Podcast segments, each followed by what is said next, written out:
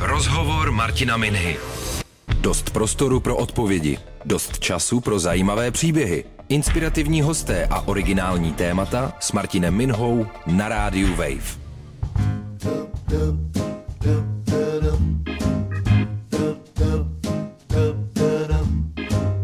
Ze studia vás zdraví Martin Minha. Doufám, že jste si v rámci možností téhle omezené zvláštní doby užili Vánoce a pokud mě teď posloucháte zpětně prostřednictvím webu nebo třeba naší podcastové aplikace Můj rozhlas, tak snad i Silvestra.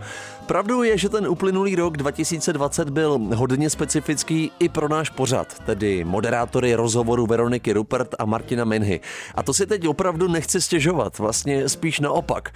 Kvůli opatřením zavedeným kvůli pandemii koronaviru nás totiž situace hned několikrát donutila opustit studio a vyrazit s diktafonem Rádia Wave za našimi hosty do terénu. Seděli jsme s nimi v parcích na lavičkách, v pasážích historického centra Prahy a v některých případech třeba i u nich doma. Zkrátka, nic nás nezastavilo a za ten uplynulý rok, ať už ve studiu nebo někde jinde, jsme u mikrofonu přivítali celkem 37 inspirativních osobností. Co ale uslyšíte v následujících minutách? Říkal jsem si, že by stálo za to vybrat krátké pasáže z těch dílů, na které mě osobně přišlo od vás, posluchačů Rádia Wave, vůbec nejvíc reakcí. Takové neskromně pojmenované best of rozhovoru Martina Minhy začínáme povídáním s přírodovědcem a fotografem Petrem Janem Juračkou. Když jsem Petrovi v Dubnu v první vlně pandemie volal s prozbou o rozhovor, tak říkal, že s tím nemá problém, že ho udělá rád, ale že je na chatě v Hořicích kousek od Jíčína. A protože prý shodou okolností slyšel i mou podcastovou sérii Osobák, kde jsem mimo jiné lezl na umělé stěně pod dohledem asi nejlepšího lesce světa Adama Ondry, vymyslel si Petr jako hobylezec, že bychom ten rozhovor natočili na skále. A tak jsem druhý den sednul do auta, zatnul zuby, s velkou Petrovou pomocí vylezl tu, přiznám se, nejmenší stěnu lomu svatého Josefa a v krásné přírodě zapnul diktafon. Petře, jedna vědecká otázka na tebe. V pondělí deník Guardian přišel s výzkumem z jedné z německých univerzit, který zjistil, že 78% z obětí koronaviru zaregistrovaných do 19. března pocházelo z pěti oblastí, kde bylo největší znečištění ovzduší. Samozřejmě eh, z toho asi nelze vyvodit, že znečištění je příčinou smrti, ale zajímá mě, jestli ty jako vědec vnímáš tu pandemii jako důsledek nějakého lidského bytí, jako tady na planetě. Spousta lidí to vnímá jako trest boží. Já si nejsem jistý, že by to tomu tak jako skutečně bylo, ale my vlastně můžeme o tom začít o takové věci jako mluvit až v okamžiku, kdy budeme vědět, proč se to vlastně stalo. Jo? A co mě přijde strašně zajímavý, takže tady ty velké věci nemývají úplně jednoznačný vysvětlení hnedka z kraje. Třeba Černobyl taky dlouho lidi nevěděli, co se tam vlastně stalo a až vlastně s odstupem mnoha let, eh, až vypověděli lidi, kteří prostě se v nich svědomí, tak se vlastně ukázalo, že to opravdu byla mhm. lidská chyba a že to opravdu nebylo pod kontrolou. A teď to je podobné. My jako předpokládáme a asi všichni jako tušíme, že tenhle virus je přírodní. Jo? Skutečně jako nejpadá to na žádný genový inženýrství. Eh, je, je proto velké množství důkazů, že to není jako virus vyrobený člověkem. Ale kde se vzal, že jo? Jestli se vzal z tržiště, eh, kde se trápí zvířata, to je šílené, si viděl ty záběry, to je prostě příšerné. Hmm. Nebo jestli, jestli unikl z nějaký laboratoře, to se vlastně dozvíme až potom, až vlastně potom to můžeme kvalifikovat, jestli to je trest za to, jaký jsme lidi, nebo nejsme. Ale co je podstatný, tak je dobrý na něj, na ten, na ten virus nahlížet i trochu pozitivně, si myslím, protože když si to tak vezmeš, tak výrazně poklesla letecká doprava a hlavně výrazně pokleslo znečištění že jo, právě z průmyslové výroby. A pro mě to strašně zajímavý experiment to, jak to sledovat. Já tomu ne, přiznám se, nerozumím, jsem hydrobiolog, nejsem tady žádný environmentalista, ale přijde jako úžasný sledovat, tak ta jako příroda dokáže poměrně rychle obžívat i v místech, které vypadaly, že už jsou totálně mrtví. Takže to v, minimálně v tomto mi to přijde zajímavý. A myslím si, že lidstvu tady ta eh, pandemie v důsledku může svým způsobem i pomoct. Ty jsi mě trošku přeskočil. Já jsem se tě chtěl právě na to zeptat, jestli to může mít i nějaký jako pozitivní důsledek právě tady ta pandemie na přírodu třeba, protože... Nejmenším jeden z pozitivních důsledků je, že my dva tady sedíme ve skalách a koukáme se eh, do přírody. Místo toho, aniž bych já byl teďka v Nepálu a ty jsi seděl v, v, někde ve studiu v Praze. Takže minimálně to má i, i ten dobrý efekt v tom, že spousta lidí eh, a i zjistí, že když zavřou ty obchodáky, takže se dá žít i jinak a můžou jít třeba ven. Nikdy jsem nepamatuju v přírodě tolik lidí, co je teďka. Jo? My, my jsme venku skoro každý den, e, samozřejmě jako s rouškama, když je to potřeba, ale to, co potkáváme to, ty kvanta lidí, tak řešíme, kde byli. Jako jestli byli všichni v práci nebo v obchodákách, ale že je víkend, tak asi v obchodákách. Ale co se trošku obávám, tak jakmile to poleví, tak se zase všechno vrátí do starých kolejí a málo kdo změní jako svůj nějaký přístup k trávení volnému času. Ale bylo by hezké, kdyby třeba 1-2% lidí se chytlo za nos a řeklo si, budu chodit jako radši ven, než někam do hmm. Obecně, jak ty vnímáš tu péči o planetu, nás lidí? Ty na to často poukazuješ i ve videích, jo. jsem si všiml, uh, ukazuješ třeba ten kontrast krásu přírody Nepálu, vedle toho obrovská hmm. skládka odpadků. Upřímně, já si myslím, že žádná péče o planetu se de facto nekoná. Jo, veškerý tedy to ochrana životního prostředí je spíš takový jako malý alibismus. My ano, máme tedy nějaké chráněné území, kde teda opravdu nezasahujeme, to je hezký ale kdybychom jako lidstvo chtěli nějakým svým způsobem se o tu planetu starat, tak bychom museli jako změnit výrazně a to radikálně náš životní styl, což nikdy neuděláme, ať už ve jménu peněz nebo pohodlí. Tady ty dva faktory jsou vlastně to hlavní, co nás svým způsobem směřuje k tomu nějakému e, víceméně zničení té planety. Otázka je, jestli moje děti si to dožijí, já si myslím, že ne, že ta planeta ještě nějaký čas vydrží, ale nemyslím si, že my jako lidstvo se o planetu jako nějak jako hezky staráme. To neumím říct, že by někde na světě byl nějaký jako... Ano, opravdu, já často omílám, jako když s někým mluvím, právě ty indiány, který jako v té Amazonii, to jsou snad jediný, jediná civilizace, která jako neubližuje. Jo, stejně jako ještě nějaký africký kmeny, ty taky jako neubližují, jo. E, a mě přijde strašně pošetilý třeba, a to mě vždycky nás vyhává ze židle, tak je, když e, prostě někam k africkým kmenům prostě přijde jako bílej člověk a vysvětluje jim, že nemají zabíjet jako lva holýma rukama. Kurňa, to zkusí jako zabít dva bílým jako holýma rukama. Já bych do toho nešel. A kolik tady ti Afričané jako zabili těch lvů? Jako desítky, jako stovky, kolik jsme zabili my, že jo? Mnohonásobně víc. Takže jako tady ty přírodní kmeny mají, eh, řekněme, nějaký jako větší vztah k té přírodě, protože v ní žijí v neustálém kontaktu a to my dávno nemáme. Jo, pro nás eh, ten kontakt už dávno zmizel a my už o té přírodě de facto moc nevíme. My víme o mechanismech, známe ji z vědeckého hlediska, ale že bychom ji uměli brát jako rovnocenného partnera, to jsme se už odnaučili. Takže pojmy jako zero waste, minimalismus, to pro tebe jako neexistuje v podstatě? Ne, je to krásný, je to všechno krásný, ale problém je, že eh, tohle to jsou věci, kterými se zabývá naprostý eh, malinký zlomek eh, lidstva. Jo? Máš tady pořád nějakých 90-95% lidí, který jim to všechno jedno a v okamžiku, kdy 5% lidí se bude starat o to, aby si nevzalo ten igeliťák navíc a aby nejeli zbyt někam zbytečně, a, a nebo a když už tam jedou, tak aby to udělali tak, aby měli co nejmenší stopu, tak je nás strašně málo. My se o to snažíme. Třeba moje žena je brutálně bezobalová, já to obdivuju. E, vaříme z lokálních surovin a opravdu jsme se chytli za nos, ale nemůžu říct, že bychom my šli příkladem, protože my hodně cestujeme, ale zase naše uhlíková stopa taky není malá. Hm. Hodně lidí letos bude poznávat právě tu zemsko, českou přírodu, tak eh, předpokládám, že ty jsi velký oblíbenec nejen přírody, řekněme světové, ale i té naší, tak která místa ty konkrétně bys doporučil lidem, kteří budou právě muset eh, letos trávit dovolenou v Česku? Já si obávám, bych nespůsobil nějaký dopravní kolaps někde. Ne, hele, eh, když si to tak vezmeš, tak Čechy jsou úžasná země. My máme obrovskou rozmanitost a troufám si říct, že jsem je poznal, že jsem jako viděl vlastně všechny národní parky, všechny chákáčko opakovaně, eh, velkou část jako přírodních rezervací a je kam jít. A spíš než bych, abych tady dal konkrétní tip, kam jet, tak bych doporučil spíš způsob, jak jim to hledat. Jo, otevřeš si prostě mapu, podíváš se, kudy vede turistická cesta a potom se podíváš, kudy ta cesta jako vede i neturistická a zkus to nakombinovat a udělej si okruh.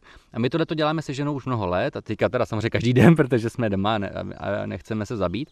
A opravdu jedeme třeba, nevím, stačí 7 km, 8 km z domova a uděláme si okruh. A zjišťujeme, že i v úplně jako v pardubickém kraji, kde prostě nečekáš žádné turistické atrakce, protože já jsem sice hrdý pardubák, ale opravdu my nemáme hory, až na Kralický sněžník a my nemáme moc divokých řek, ale máme orlici třeba, tak i, i u nás najdeš úžasný místa, kam se rozhodně chceme vracet. Jo, jenom předevčírem jsem zase objevil zatopené lomy, o kterých jsem vůbec nevěděl. Je to 20 minut od našeho domu a teď se tam budu vracet několikrát za rok, protože jsou úžasný. Takže doporučuji bych jako nejezdit zbytečně na vykřičená místa, kde bude přelidněno, protože každý si dá, že jo, na vyhledávače prostě nejzajímavější místo to a to a půjdou tam všichni. Jo? Tomu bych se vyhnul, ale zkusil bych si najít svoje vlastní místečka, protože třeba i takový lom je pro mě třeba mnohem občerstvující a mnohem jako hezčí, než abych seděl někde nad Pravčickou bránou, která je sice úžasná, ale bude přelidněna. Rozhovor Martina Minhy na rádiu Wave. Na rádiu Wave posloucháte výběr těch posluchačsky nejkomentovanějších rozhovorů Martina Minhy v uplynulém roce. Připomněli jsme si povídání s přírodovědcem Petrem Janem Juračkou na skále v Hořicích,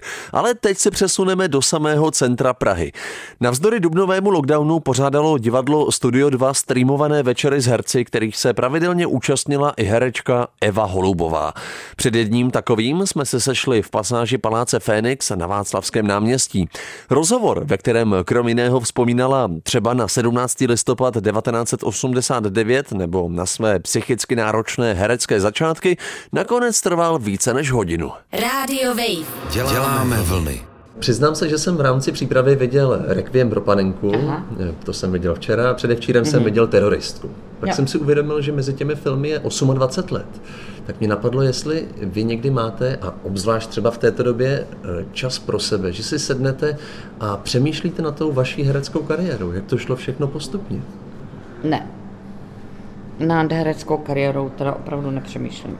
Já přemýšlím spíš nad lidskou kariérou a, mm-hmm.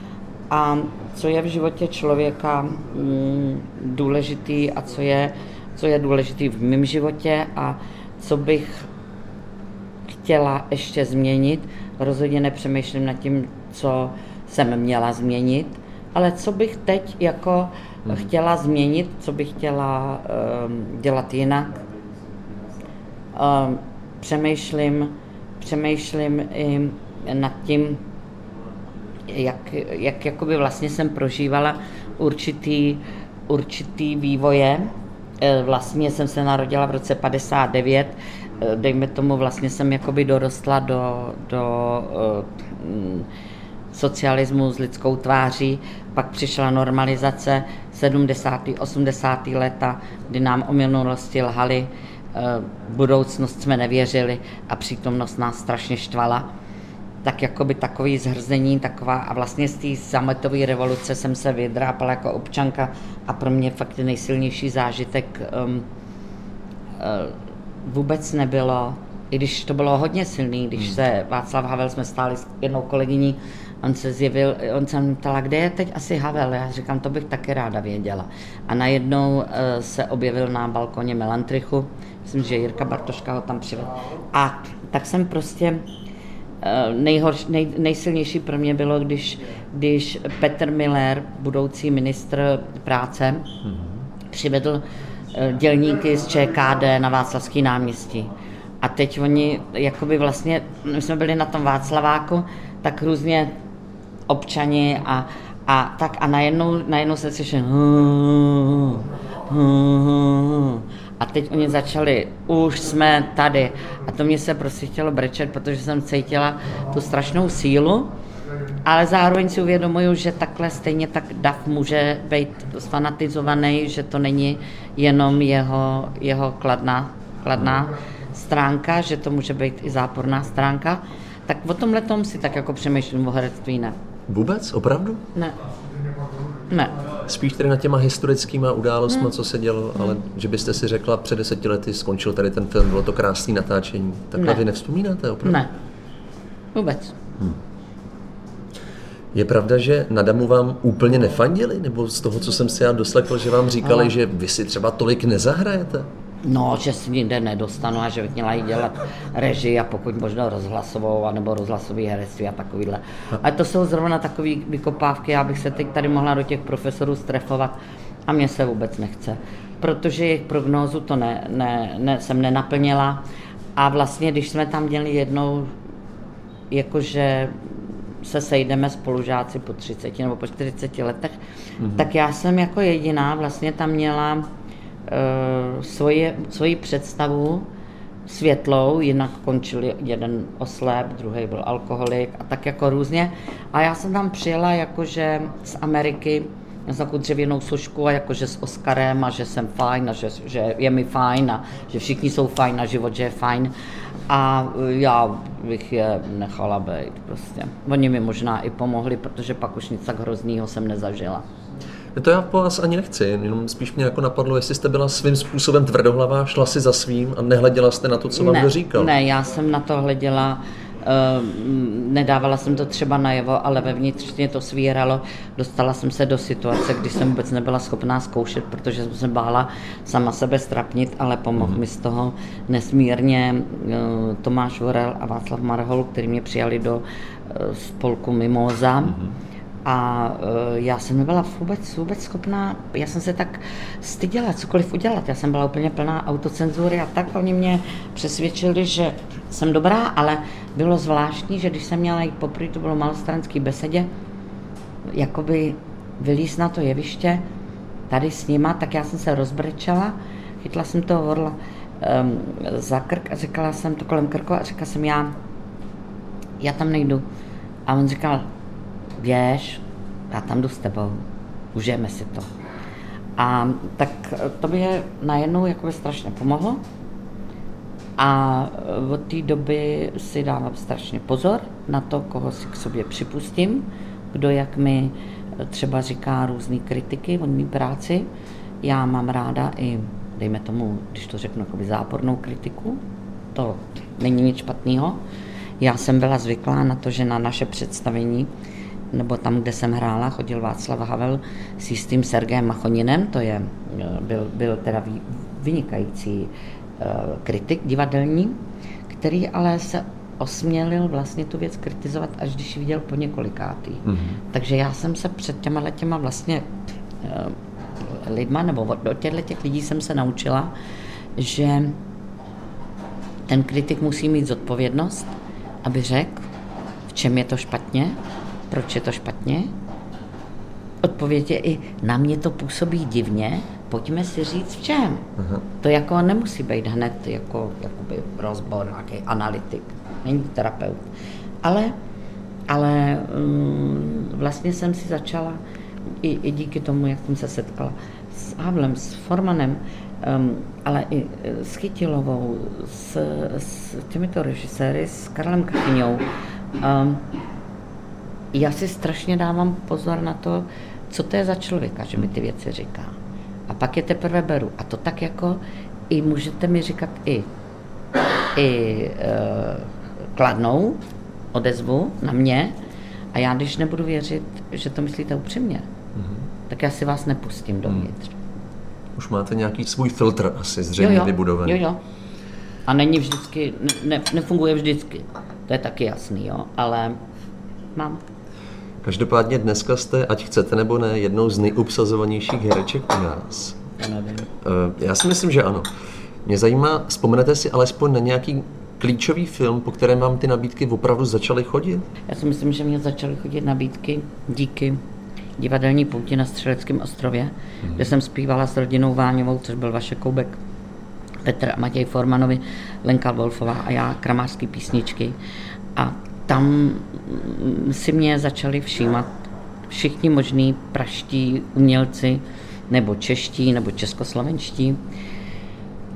A pak tím, že to tady ruplo, že i e, postava, jako jsem já, nebo fyziognomie, jakou mám já, tak e, mohla, mohla být představitelkou nejenom záporný nějaký buržoázní společnosti, což mě nabízeli předtím, což jsem já teda odmítala. A tehdy jsem si říkala, neměla bys to odmítat, zahrála bys tu mrchu prostě eh, lékárníkovou, továrníkovou dobře hmm. a toto se přiznám a pak jsem si říkala, a k čemu, jako na nic. Tak jsem ráda, že se a nebudu dělat, že jsem rovnou říkala ne, přemýšlela jsem o tom, protože já nevím, eh, já jsem to nevěděla, že, že to rupne já jsem si to vůbec nevedla představit. Taky ale právě díky tomu vím, že se dovedou stát nepředstavitelné věci. Mm-hmm. A mm, takže, takže vlastně si myslím, že pro mě bylo důležité divadlo Sklep, odnož Mimoza. A pak divadelní pouť a to, to že e, a pád totalitního režimu. Hmm. Co teda dneska rozhoduje o tom, jestli nabídku přijmete nebo odmítnete? Jsou to lidi, je to příběh? Já nikdy nevím. Jsou to lidi někdy, někdy je to příběh. Ehm, nemám na to univerzální recept. Rozhoduje, jestli mám čas, rozhoduje, jestli je to zajímavá role. Já jsem třeba teď vzala roli v seriálu, teď všichni si, nebo mi někdo píše, tak jako my jsme mysleli, že vy se nenecháte zlákat. Tohle, já si říkám, já jsem o tom nikdy nepřemýšlela. Jsem nedostala nikdy tak hezkou roli v takovémhle seriálu, tak jsem o tom nepřemýšlela. A myslela jsem, že to zkusím, bavila mě ta role a myslela jsem si, jestli mi to prostě bude štvát, no tak to vemu jako normální práci a hotovo. A ono se stalo, že mě baví ty lidi, s kterými dělám. Stejská se mi po nich, těším se na ně. Mám tam tři moje miláčky, Marek Lamboran, Lukáš Langmajer a Filip Tomsa. Kdybyste to kluci slyšeli, fakt, babka vás zdraví a už se na vás těší.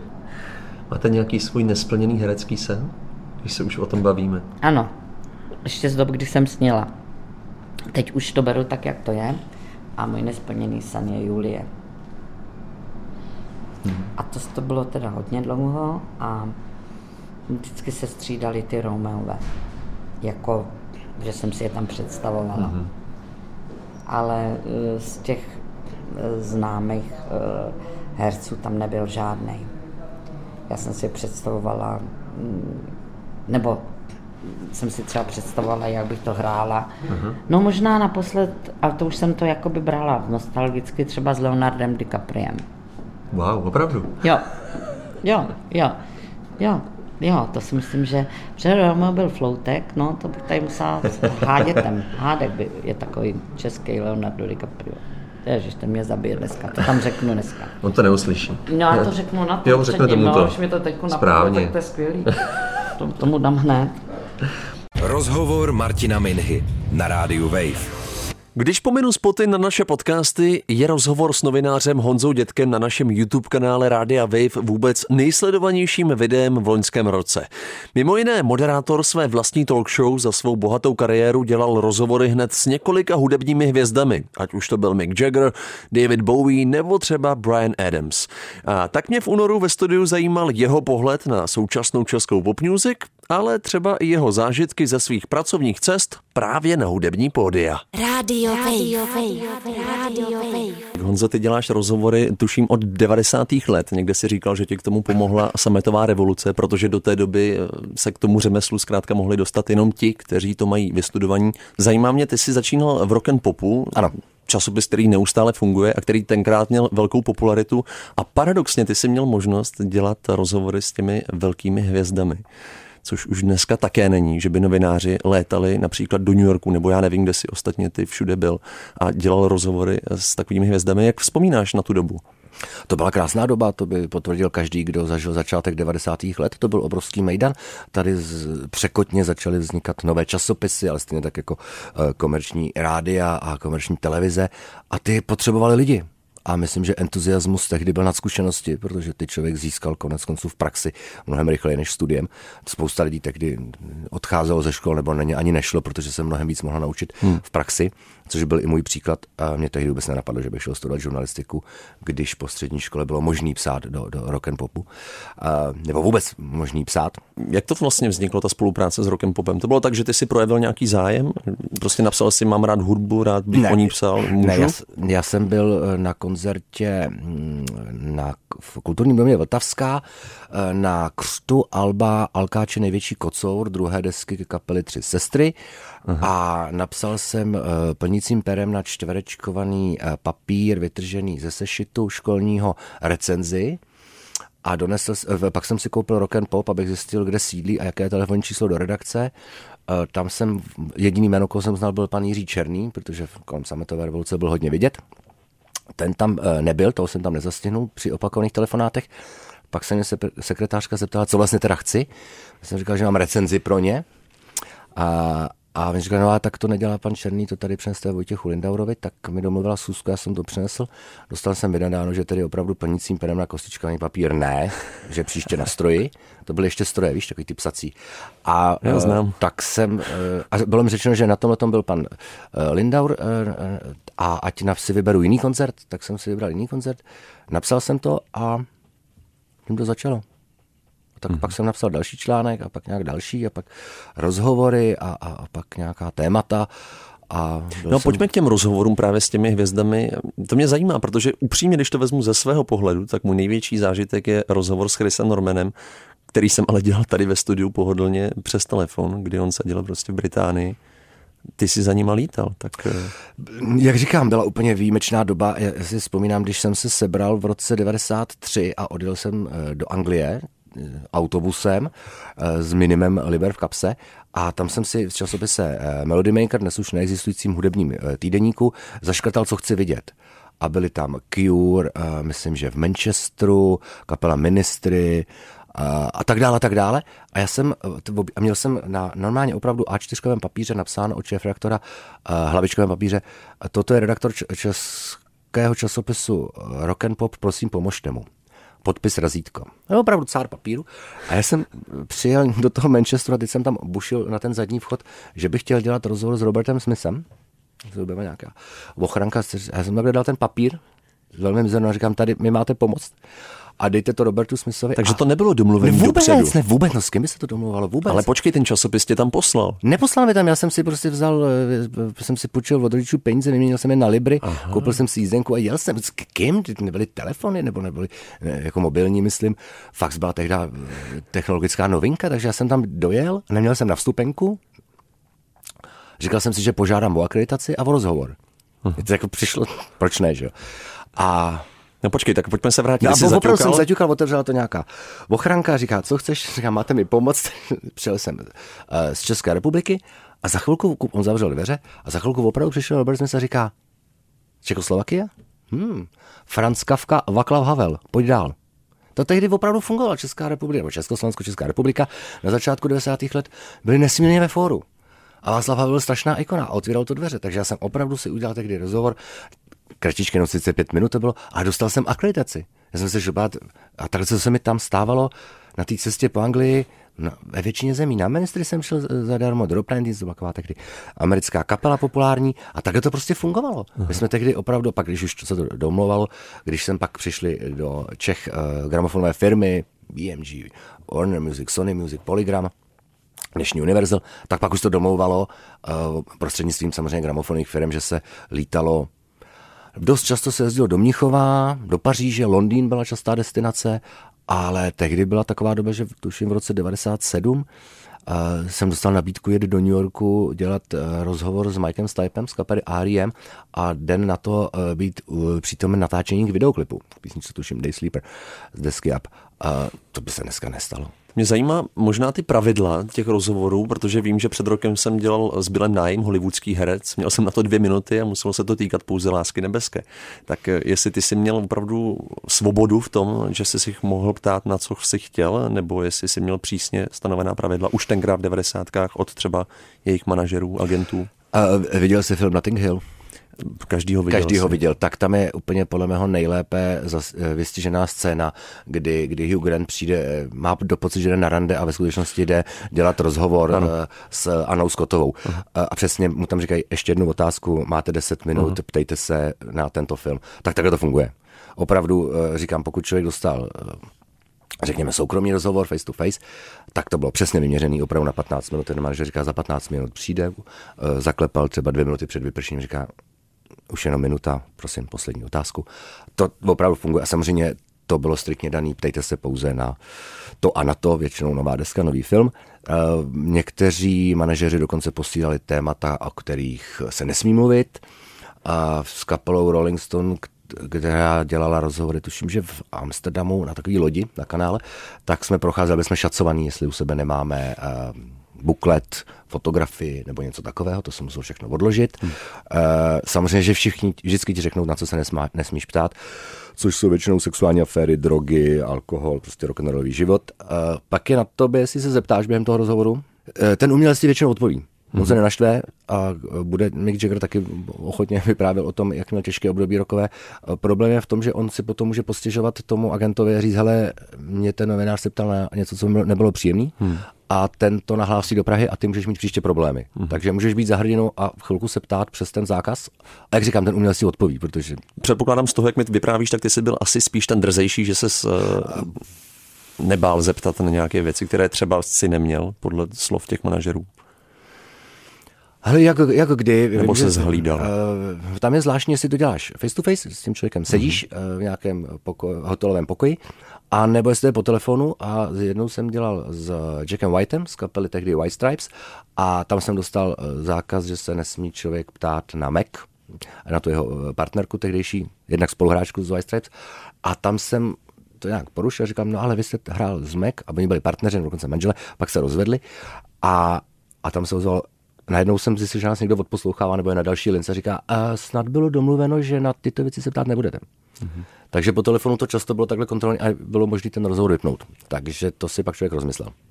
Jeden rozhovor, na který ty rád vzpomínáš, právě tady z toho období, někde ze zahraničí, dokázal bys vybrat? Těch bylo asi strašně moc, bylo krásný. Nebo respektive to jsou ty rozhovory, kdy čas v zásadě nehraje roli, protože to není v rámci interview day, to znamená, že ten člověk nejde z rozhovoru do rozhovoru, což večer už samozřejmě logicky uh, strašně unavený, což se mi podařilo jednou s Iggy Popem, to bylo v nějakém hotelovém atrium v New Yorku, kdy uh, den předtím měl v New Yorku koncert, pak měl den volno v New Yorku a pak někam odlítal. A to bylo předtím, než měl hrát v Čechách na festivalu asi měsíc dopředu. A měl spoustu času. Takže ten rozhovor trval asi hodinu, on tam seděl, popil kávu, a ještě říkal, víte, máte všechno, chcete ještě si... Tak to bylo vlastně neomezený čas, to bylo nádherné. A pak jsem měl za, velký zážitek um, s Mikem Stipem, s Ariem v uh, New Yorku, kde jsme si povídali a to bylo v době, kdy tady nebyly ty desky, než začali Ariem vydávat Warner Music. A na těch starších nahrávkách byla písnička Kohoutek. A já jsem tu disku neslyšel, protože ne, nebyl internet, nebylo to kde zjistit. A říkal jsem, že, o čem to je, že mi to zajímá, že český slovo kohoutek na, na desce americké kapely je překvapivé. A on začal vysvětlovat, že to byl nějaký astrolog, podle kterého je pojmenovaná nějaká kometa nebo planeta nebo něco takového. A že to neznáme, říká, ne, tu desku neslyšel, kde bych ji vzal. A za tři dny, když jsem se vrátil do Prahy, tak mě volali z české pobočky Warner Music, co se stalo, že management R.E.M. chce moji adresu. Tak nebyl moc ničeho vědom. Dal jsem adresu a za týden mi přišla krabice, kde byly všechny ty CDčka R.E.M., které vydali předtím, než, než šli k Warner Music. A tam bylo uh, kartička a napsáno uh, Dear Honza, enjoy it, your Mike's type.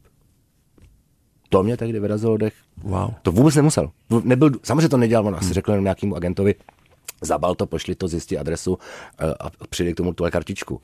Ale i tak to pro člověka, který v té době, to mluvím o polovině 90. let, kdy Ariem byla opravdu obrovská kapela, vydělávala milion dolarů a opravdu hrála po stadionech, to fakt nemusel. To byl hmm. jako krásný zážitek. Pro mě je nepředstavitelné a pořád mi to vrtá hlavou, když si říkal, že ty si sám jel na vlastní pěst do té Anglie, tam si teda pokoušel o to udělat nějaké rozhovory, podívat se na koncerty, tak ty si pak přijel sem zpátky, tady si to přepsal a nabídl si to tomu rokem popu? No, to správně? Takhle tak. to bylo? Ale víš co, tady v Čechách nebyla nastavená pravidla. My jsme nevěděli, jak funguje západní svět. Jako tady nebyly role agentů, manažérů, promotérů. Tady všechno vlastně vznikalo úplně na zelený louce. Tady nebyl, tady nikdo z českých muzikantů neměl, protože do roku 89 prakticky neexistovali manažeři. Takže tady nebyl s kým si domluvat uh, rozhovory. Ostatně ono to teda funguje velmi paradoxně v zásadě do dneška, což víš. Uh, já když jsem se o tom bavil v Anglii s jedním novinářem z časopisu Q, měsíčníku hudebního, mého velmi oblíbeného, a říkal jsem mu, že u nás, samozřejmě taky máme velké uh, lokální hvězdy, a že si jim voláme sami tak on naprosto nechápal. Tedy je normální, že, že když nějakou dobu děláš novinářů, tak eh, si zavolal Karlu Gotovi nebo zavoláš eh, Lucí Bílé. A no to ve světě naprosto není možný. Že bys vůbec jako si zatelefonoval těm hvězdám. Hmm. To máš agenty a management a gramofonové firmy a tak dále a tak dále. Takže my jsme v tomhle tom uh, ještě dneska, podle mého poměrně raditní, a to, na to v těch 90. letech, takže já jsem měl prostě pocit, že přijdu do Anglie, zaklepu a řeknu, dejte mi rozhovor, puste mi na koncert, dejte mi akreditaci, já o tom napíšu do českých novin. A oni řeknou, wow, chlapče, pojď dál.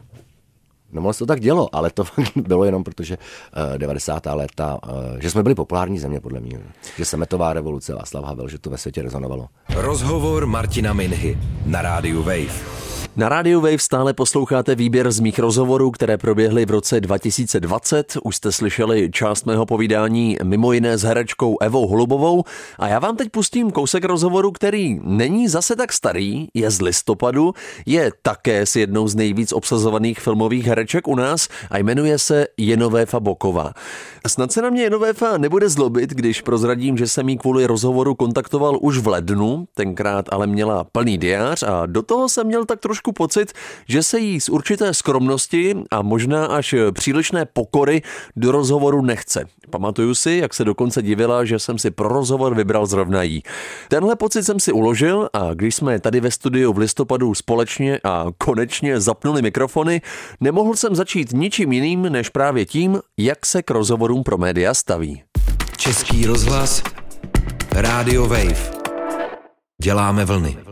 Proč mám uvnitř pocit, že ty na tom místě, kde seš teď, že v něm nejseš úplně komfortní, když máš odpovídat sama za sebe. Jako je to milný pocit? Jo, fakt to takhle máš? To je vtipný, protože jo, hele, jako v něčem, čím, jako čím dál víc, když máš tu pozornost na sebe, jo, já jsem se rozhodla být herečka, to znamená, že hraješ ve filmu, natáčíš a tohleto a pak přesně jako všichni mají potřebu jako z tebe tahat informace nejen o tom, jak bylo třeba to natáčení, ale tvý jako soukromí věci, politický názor, je všechno možný a to já jsem se jako nerozhodla do toho jako bejt hmm. jako eh, nešla jsem do nějaký reality show ukazovat svoje soukromí, nestudovala jsem politologii, víš co, jako Samozřejmě, když se mě na to někdo zeptá, já na to ráda odpovím, ale jsem člověk, který rád si ty svoje myšlenky utříbí nejdřív sám v sobě a pak je třeba o, o nich rád třeba někdy bude mluvit, ale nemám to ráda, když to ze mě někdo tahá. A ano, asi máš, jako mě zároveň pak to baví, když přesně ten rozhovor je fajn a ten člověk, s kterým dělám ten rozhovor, tak jako mám to ráda, ale je pravda, že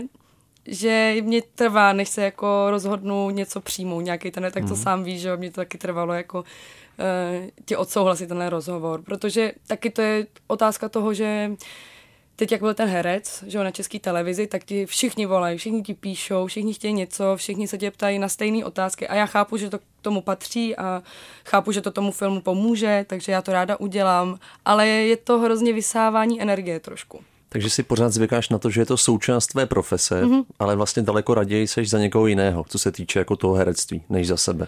Chápu to správně. Mm, jako jo, no, tak tam se tě nikdo jako neptá a ne, nenutí ti jako furt přemýšlet nad věcmi, na kterými třeba ani přemýšlet třeba nechceš, jo. Hmm.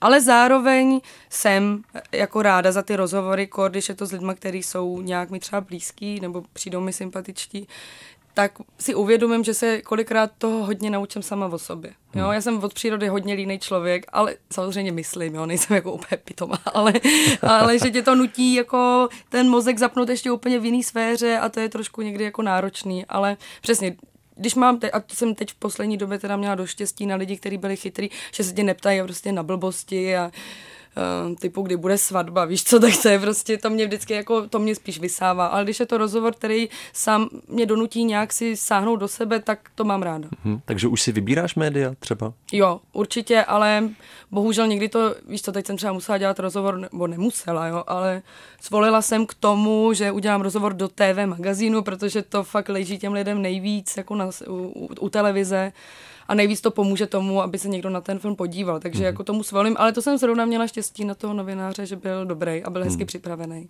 Ale když ta novinářka nebo novinář je jako slušný, tak tak něco řeknu, no. Mě napadá, a možná jsem vedle. A jak to teda působí? To by, počkej, to by mě ale zajímalo, jak to jako, jak působí, to vypadám, že trpím, nebo? To by to pořád jako jo, mě, běží ne, v hlavě, ne, mě si hrozně překvapil, že jste jako odhalil. No, byl to můj pocit, čistě můj pocit z toho. A, vlastně jsem vnímal to, že když jsi byla třeba u Jana Krause nebo u Honzy Dětka, mm. tak tam si byla úplně v pohodě. A říkal jsem si, jestli to právě nebylo tím, že tam byli lidi. Ale když jsi měla rozhovor vyloženě jenom s někým face to face, byli jste tam dva, plus jo. možná kameraman, mm-hmm. tak už si mi přišla trošku nervózní. Tak jenom jsem se tě chtěla na to zeptat, jestli ty to sama vnímáš na sobě. To spíš to. není jako nervozita, spíš je to nějaká taková uzavřenost a takový svoje jako, teď mám takový období víc mm-hmm. jako být sama ze sebou mm-hmm. a mhm. být se svýma blízkýma, nemám nějak potřebu, abych říkala pravdy lidem. A ta šoku Jana Krause a Honzi Dětka, to je spíš takový jako zábavný pořad, jo. A Honza Dědek, přesně, já jsem si tam dala pivo, nejlepší jsou komentáře na YouTube pod tím, jo, nějaký pán se bojí, abych nebyla alkoholička a že prý dopadnu v léčebně, jo. Tak jen ho chci varovat, že teď se moc ani nepila. Mají strach o tebe. Mají strach, jsou hodný. Takže to je takový jako uvolněnější, víš, že tam tě jako z tebe netahají ty, možná jsem člověk, který je hodně, i když na to nevypadám jako per, ne perfekcionistka, ale vlastně jako chci, když něco říkám, aby to dávalo smysl. Což třeba přesně ten show, Jan Krause, show Jana Krause a Honza Dědek, tak to je spíš takový ten zábavný, uvolněný. Hmm. Víš, že z tebe netahy ty informace intelektuálský, jako ty, hmm. toho typu. A když to jdeš prostě do DVTV nebo Česmírovi eh, Kopeckýmu, jmenuje se? Asi, anebo k nám zkrátka A nebo k vám říct. samozřejmě, anebo sem. tak je člověk trošku nervózní, aby nebyl zablba. No. Tak. Eh, zpátky k mé otázce. Mě napadá, jestli s tím třeba nesouvisí to, že tě málo vidíme v divadle, protože já jsem teda zachytil pouze představení Hany, což mm. je představení Davidského divadla a Cirkula Potiky, tam teda hraješ, ale jinak vlastně nic. Mm. Tak není to tak, že před tou kamerou se pořád cítíš jako lépe, kde máš ty lidi nějaké, které třeba už znáš? Mm, tak divadlo je taky, že jo, uh, tam máš taky nějakou masku nebo něco. Já říkám, to je, teď, jsi teď jsi mě udělal moji takovou očistu a vlastně jsem si uvědomila, že mi jde spíš o to, abych přesně neříkala, ty bláboli, že vlastně ty se na to nemůžeš připravit, na ty otázky, co mm. ti dávají, že když nad, před tou sedí Martin Veselovský, tak jsi hrozně nervózní jenom a bojíš se, abys neodpovídal jak blbec. Takže myslím, že s tím divadlem to není úplně spojený. Divadlo, já dělám jen to Hany, protože mě Mirek Krobot k tomu vlastně přemluvil a hlavně to je Mirek Krobot, že jo, takže člověk to nechce odmítnout. Ale žádný jiný divadlo nebo představení nebo tak nebylo mi zatím tak blízké, abych do toho šla, protože tam to je, když máš film, natáčíš film, máš to tři, čtyři měsíce a šluz. Mm-hmm. Ale tady tři měsíce zkoušíš za 0, nic skoro a pak to furt hraješ, opakuješ a tohle a když už ti to leze na nervy, tak to stejně furt musíš hrát. Jo. Já jsem člověk, který nemá rád stereotyp, vlastně ráda si udělám tu práci jednu a už se s ní rozloučím. Jo. Takže kdybych chtěla dělat nějaký divadlo, muselo by to být fakt něco, co se mě dotkne a co mi za to bude stát, protože se tím živím a kdybych dělala nějaký představení, kde trávím každý den několik hodin na zkoušce, tak třeba nemůžu točit. Jo? Takže tam je pak ta otázka taky těch financí třeba. A dostáváš nabídky divadelní? Hele, dostala jsem jich pár, jenom, protože si myslím, že lidi dost vědí, že jsem s tím taková opatrná, a nebo třeba ani mě nechtějí, že to taky je možnost, že nestojí o mě, samozřejmě.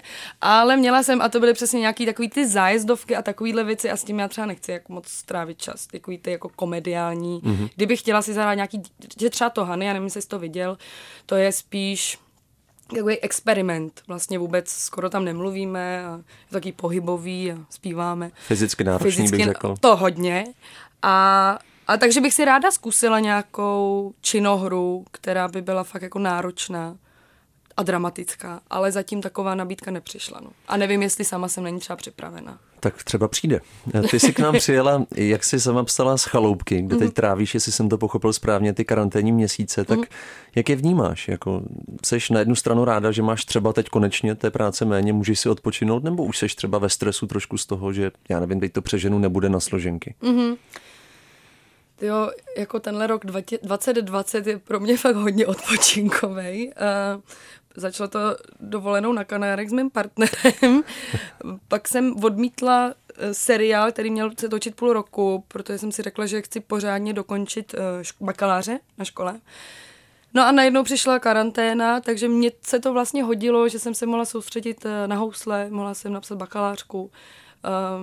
Vlastně ani jsem neměla moc té práce, která by se mi nějak rušila. Takže já zaklepat a až se za to stydím, vlastně mě to naopak přineslo něco, se jako usebrat, mít ten čas na sebe, na blízký zase, který já miluju. Takže já si bohužel nemůžu stěžovat. A samozřejmě strašně mrzí, když vidím právě ostatní kamarády, který třeba právě nemají na ty složenky, nebo se jim zavírají hospody, kavárny, tak mě to hrozně mrzí. Ale sama za sebe, bohužel, nebo díky bohu, můžu říct, že já zatím jsem v pohodě a vlastně spokojená s tím letím stavem. Teď je polovina listopadu, tak kdy máš v diáři vlastně nějakou první pracovní položku, jestli máš? No zrušilo se nám Hany, to jsme měli právě mít v říjnu. Uh, Těšila jsem se moc na kolegy, ale zároveň jsem se toho bála, protože jsme rok to nehráli, takže jsem si říkala, že já se asi nehodím zpátky do té fyzičky. Kde Byla to... bys připravená, kdyby ti teď zavolali, jako za týden hrajeme? Ne, ne. To právě oni to zrušili nějak 14, 3 týdny, jakože měsíc minimálně, aspoň musíš nějak jako trošku na sobě začít hmm. makat, jo. Takže oni to tak zrušili, takže jsem si řekla, a dobrý, nemusím. A takže mou, moje práce, počkej, tam tohle nemá, hele vlastně až až v létě, no. Až v létě tam mám nějaký... V létě 2021. Ano, v březnu, v březnu máme v březnu máme Hany a pak až v letě 2021 mám jako práci toto. Wow. No, je to wow, ale já se za to jako trochu stydím. Jako dodělávám uh, toho magistra, takže mám čas na ty housle, ale vlastně teď ta práce se mi takhle, že jsem dodělala ty konclovo s Beatou, ten její další film, Parkanovou a teď mám prostě volno. Rádio Wave. Děláme viny. Krátká ukázka z listopadového rozhovoru s herečkou Jenové Foubokovou ukončila tohle pomyslné best of rozhovorů za rok 2020. Děkuji vám za to, že posloucháte a komentujete naše rozhovory, které pro vás s Veronikou Rupert každý týden připravujeme. Ostatně všechny je najdete na webové adrese wave.cz lomeno rozhovor, případně v aplikaci Můj rozhlas. Pokud by vás k našemu pořadu cokoliv napadlo, napište mi na martin.minha.rozhlas.cz, budu za to samozřejmě moc rád. Těším se na slyšenou v novém roce a přeju si, ať je pro nás všechny úspěšný a hlavně zdravý. Mějte se fajn. Rozhovor Martina Minhy. Dost prostoru pro odpovědi. Dost času pro zajímavé příběhy. Rozhovor Martina Minhy. Poslouchejte velké rozhovory se zajímavými hosty kdykoliv a kdekoliv. I offline. Přihlaste se k odběru podcastu na wave.cz lomeno podcasty.